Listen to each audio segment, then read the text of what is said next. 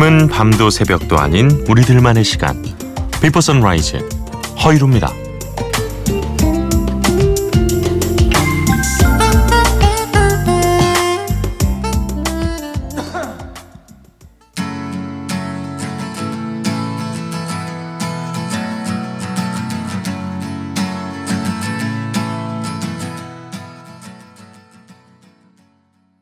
오아시스의 원더월이었습니다. 1994년도에 나온 어, What's Going On Morning Glory 앨범에 수록돼 있는 노래고요. 어, 이 앨범의 이제 가장 대표곡이라고 할 수 있는 Don't Look Back in Anger, 예, 영국식으로 발음해줘야 돼요. Don't Look Back in Anger, 예, 수록되어 있는 앨범입니다. 어, 이 앨범이 아주 팝 음악사에도 기념비적인 음반 중에 하나인데요.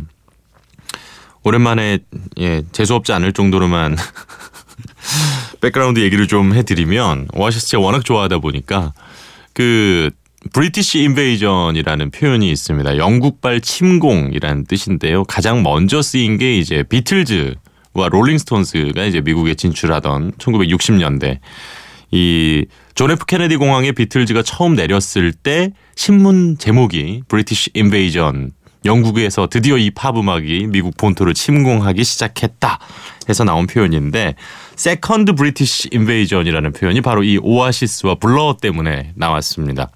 어느 정도로 인기가 많았었냐면 그때 당시에 이제 거기가 이제 형제가 주축이 된 밴드잖아요. 그런데 이 영국에서 심지어 이제 형이 이 약을 너무 하셔가지고 drug 문제로 경찰서에 끌려가는데 경찰들이 조사는 안 하고 다 사인을 받으려고 줄을 섰다는 얘기가 있고 또 당시에 영국 사람들이 아침 인사로 good morning이 아니라 morning glory라고 외쳤다는 일화가 있을 정도로 어마어마한 인기였습니다. 정말 좋은 노래입니다. 예. 이 정도면 좀 팬 인증이 됐나요? 오아시스와 블러의 이야기도 좀 전해드렸고요. 예, 이렇게 오늘도 좋은 노래들 그리고 또 여러분의 이야기들로 한 시간 꾸며가겠습니다. 짧은 건 50원, 긴 건 100원이 있는 문자 샵 8000번 있고요. 또 인터넷 미니, 스마트폰 미니 어플 무료로 이용하실 수도 있습니다. 태사자의 노래 신청하셨네요. 2319번님.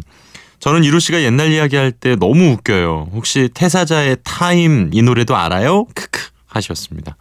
아, 왜 모르겠어요. 태사자의 이제 도가 데뷔곡이었고 후속곡 2집이 Time이었는데 이 도 같은 경우에는 그 역시 포인트가 아 yeah 이거 아닙니까? 태사자 in the house 이거였다면 이 Time이라는 노래는 어, 포인트가 이쪽에 있습니다. 아, 처음 시작할 때 랩으로 시작하거든요. 뭐 길을 걷다 우연히 마주치게 time 이러면서 이렇게 약간 아 태사자의 Time. 저 어렸을 때 노래방 애창곡 중 하나였습니다. 예, 오랜만에 듣네요. 띄워드리죠. This is serious music we are dealing with here. When it's serious music.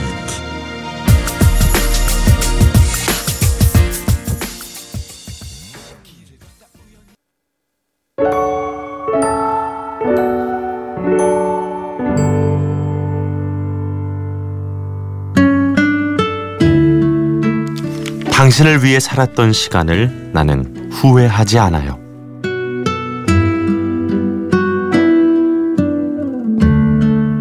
대표적인 재즈 보컬리스트 빌리 할러데이의 노래 Easy Living의 가사 일부분입니다.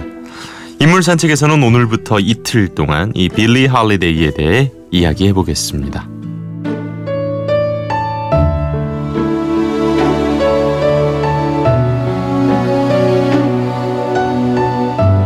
영혼을 울리는 목소리, 폐부를 찌르는 처절한 음색, 빌리 할리데이를 이야기할 때 흔히 하는 표현이지요. 그만큼 그녀의 목소리에는 사람의 마음을 감동시키는 힘이 있는데요. 그녀는 어떤 인생을 살았길래 목소리에서조차 이렇게 슬픔이 뚝뚝 흘러내리는 걸까요?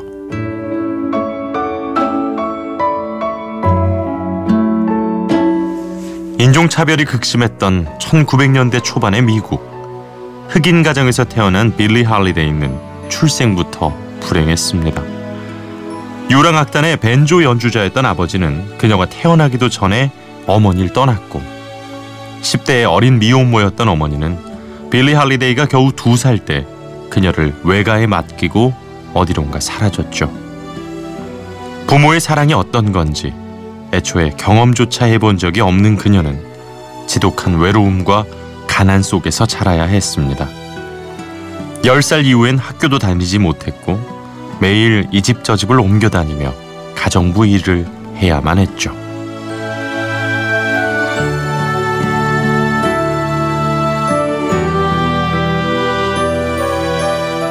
피부색을 이유로 온갖 멸시와 차별을 당하면서도 저항을 할 수도 또 불만을 말할 수도 없던 그 시절. 어린 빌리 할리데이에겐 음악만이 유일한 위로였습니다. 노래를 듣고 부르는 걸 정말 좋아했는데요. 축음기가 있는 집에서 일을 하게 되면 그날은 선물 같은 하루였죠. 좋아하던 가수 루이 암스트롱의 노래를 소리 죽여 흥얼거리다 보면 아무리 힘든 일도 견딜만 했습니다. 하지만 세상은 소녀의 이 작은 행복도 지켜주지 않았습니다. 어느 날 백인 가정에 일을 하러 갔다 주인 남자에게 성폭행을 당했죠. 더 답답했던 건 이 일로 피해자인 그녀가 오히려 불량 청소년으로 낙인 찍혀 감옥 가게 감옥까지 가게 됐다는 겁니다.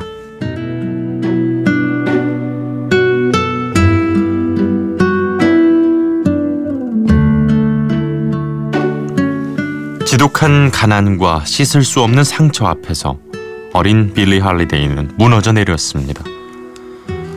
억울한 옥살이를 하고 나왔을 땐 마땅히 머물 곳도 없어서 한동안 뉴욕의 뒷골목을 떠돌아 다녔죠. 그때 한 클럽에서 무용수를 모집한다는 전단지를 봤습니다.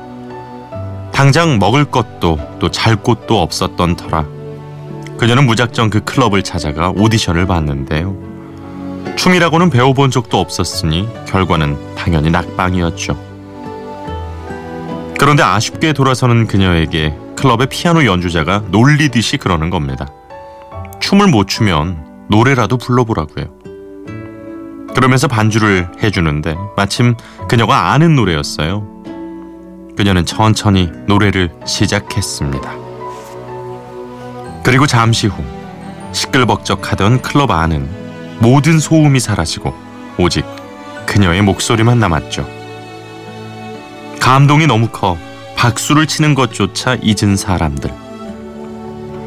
누군가는 눈을 감고 노래에 빠져들었고 누군가는 눈물을 흘렸습니다. 그날 밤 그녀의 손에는 57달러라는 거금이 팁으로 쥐어졌습니다. 노래로 번 첫 번째 수입이자 태어나서 만져본 가장 큰 돈이었죠.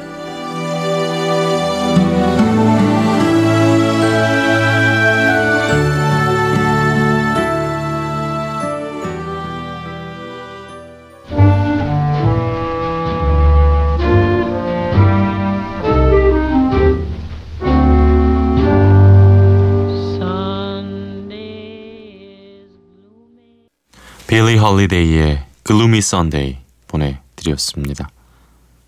슬픔 그 자체죠. 그녀의 목소리는. 어, 얼마 전에 기사를 하나 봤는데요.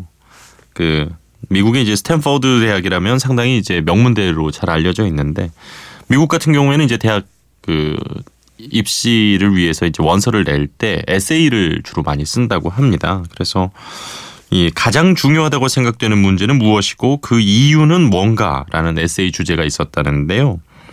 이 방글라데시 출신의 한 학생이 단 한 문장으로 채운 에세이로 스탠퍼드에 합격을 했다고 합니다. 그 한 문장이 뭐였냐면요.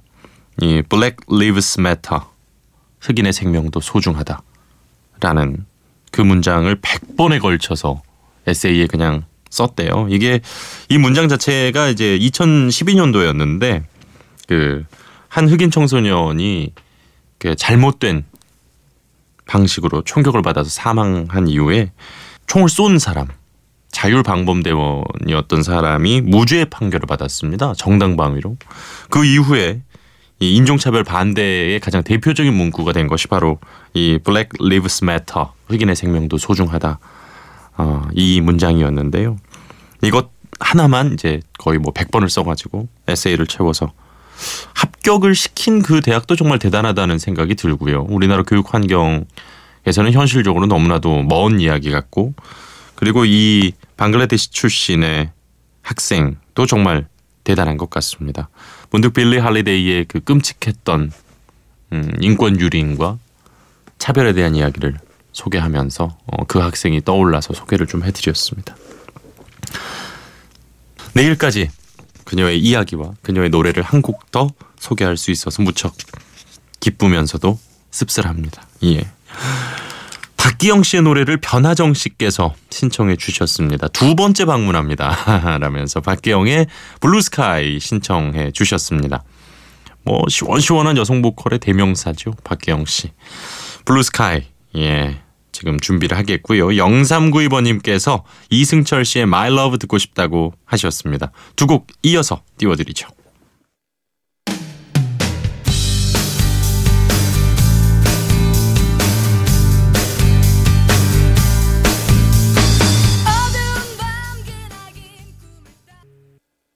박기영의 Blue Sky 그리고 이승철의 My Love까지 보내드렸습니다.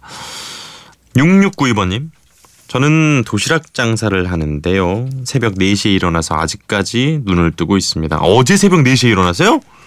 딱 24시간 동안 눈 뜨고 있었네요.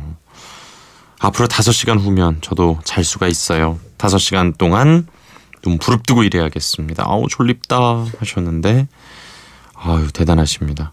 이게 그 장사가 잘 되셔서 지금 밤새 일을 하시는 거이길 빌겠습니다.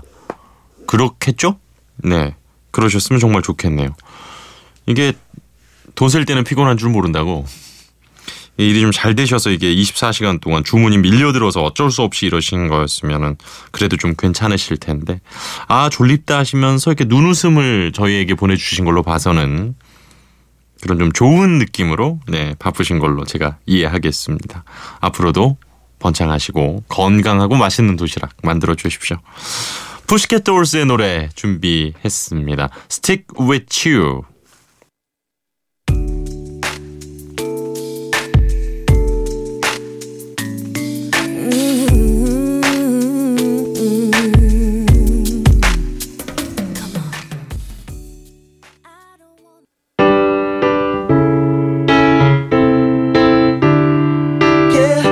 모두가 아는 노래, 나만 아는 노래.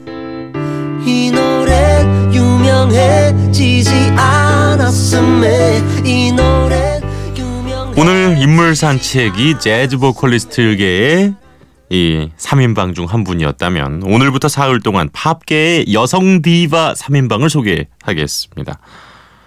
너무나도 익숙한 이름 머라이어 캐리, 휘트니 휴스턴, 셀린 디온을 차례로 다뤄볼까 하는데요. 오늘은 세 명 가운데 가장 먼저 스타가 된 가수 휘트니 휴스턴의 대표곡과 숨은 명곡을 들어보겠습니다. 사실 이 디바라는 표현은 클래식 음악계에서 쓰였던 용어지요. 워낙 이제 노래를 잘하는 여가수를 뜻하는 말인데요. 이 용어를 팝계에 처음 가져온 사람이 바로 이 휘트니 휴스턴입니다. 어, 어머니께서 또 가스펠 싱어였고 이 고모가 팝 소울계의 거목인 디온 워윅이에요. 85년도에 데뷔를 하셨습니다. 데뷔 앨범에서만 세 곡이 빌보드 싱글 차트 1위를 차지를 했는데요. 그 중에 하나가 Greatest Love of All. 이게 데뷔 앨범이었습니다. 심지어. 2집에서는 이제 두 곡이 빌보드 싱글 차트 1위를 차지했는데 92년도였죠. 영화 보디가드에서 케빈 코스트너와 함께 출연을 해서 연기도 보여줬고요. 특히 이 영화의 OST의 절반은 그녀의 노래로 구성이 됐는데 그녀가 부른 모든 곡이 히트를 했고 웬 다이아라는 아, 그때 당시에 수많은 패러디와 개그와 정말 수없이 많은 어, 이 재사용이 됐던 노래가 바로 이 I Will Always Love You. 아, 참 이영자 씨가 그때 당시에 그 웨트니 스톤으로 열연을 펼치셨던 일요일 일요일 밤에가 또 생각이 나는군요. 14주 동안이나 빌보드 싱글 차트 1위를 차지를 했었습니다. 어, 최장기간이 16주였으니까 그러니까 탑5 기록 안에 들 정도로 대단한 인기였고요. 당연히 모두가 아는 그녀의 노래는 I Will Always Love You를 준비했습니다. 나만 아는 노래는 이제 3집에서 골라봤는데요.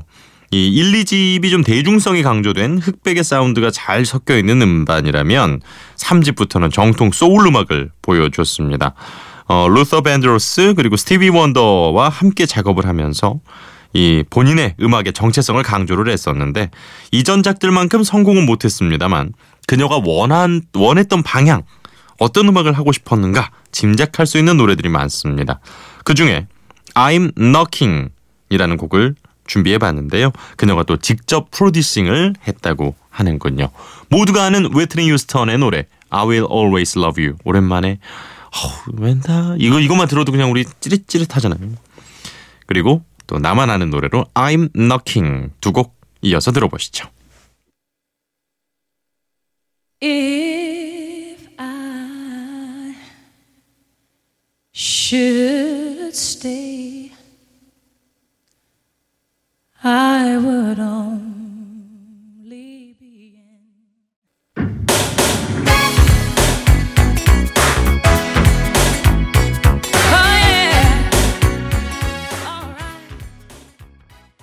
웨트니 스턴의 모두가 아는 I Will Always Love You 그리고 나만 아는 I'm Knocking 두 곡 들어봤습니다. 아 참 우리 곁을 너무나도 아쉽게 떠나셔가지고 어, 특히 약물 중독이 미국의 팝스타 여럿을 정말 데리고 갑니다. 네 아쉽습니다. 자 아, 이제 내일과 모레 이어지는 우리 디바들의 목소리도 기대를 해주시고요. 정창환 씨 어, 오랜만에 신청곡이라 하나 남겨봅니다. 김현철 옹의 춘천 가는 기차 신청합니다. 여긴 춘천이에요 하셨습니다.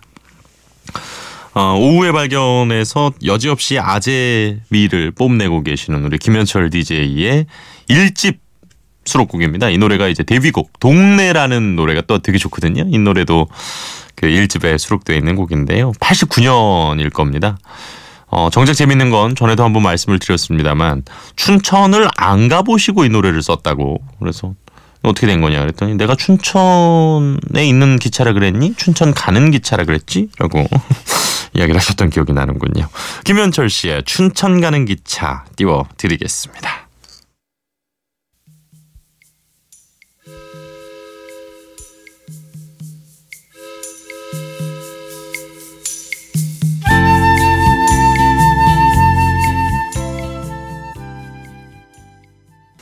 김현철의 춘천 가는 기차 보내드렸습니다.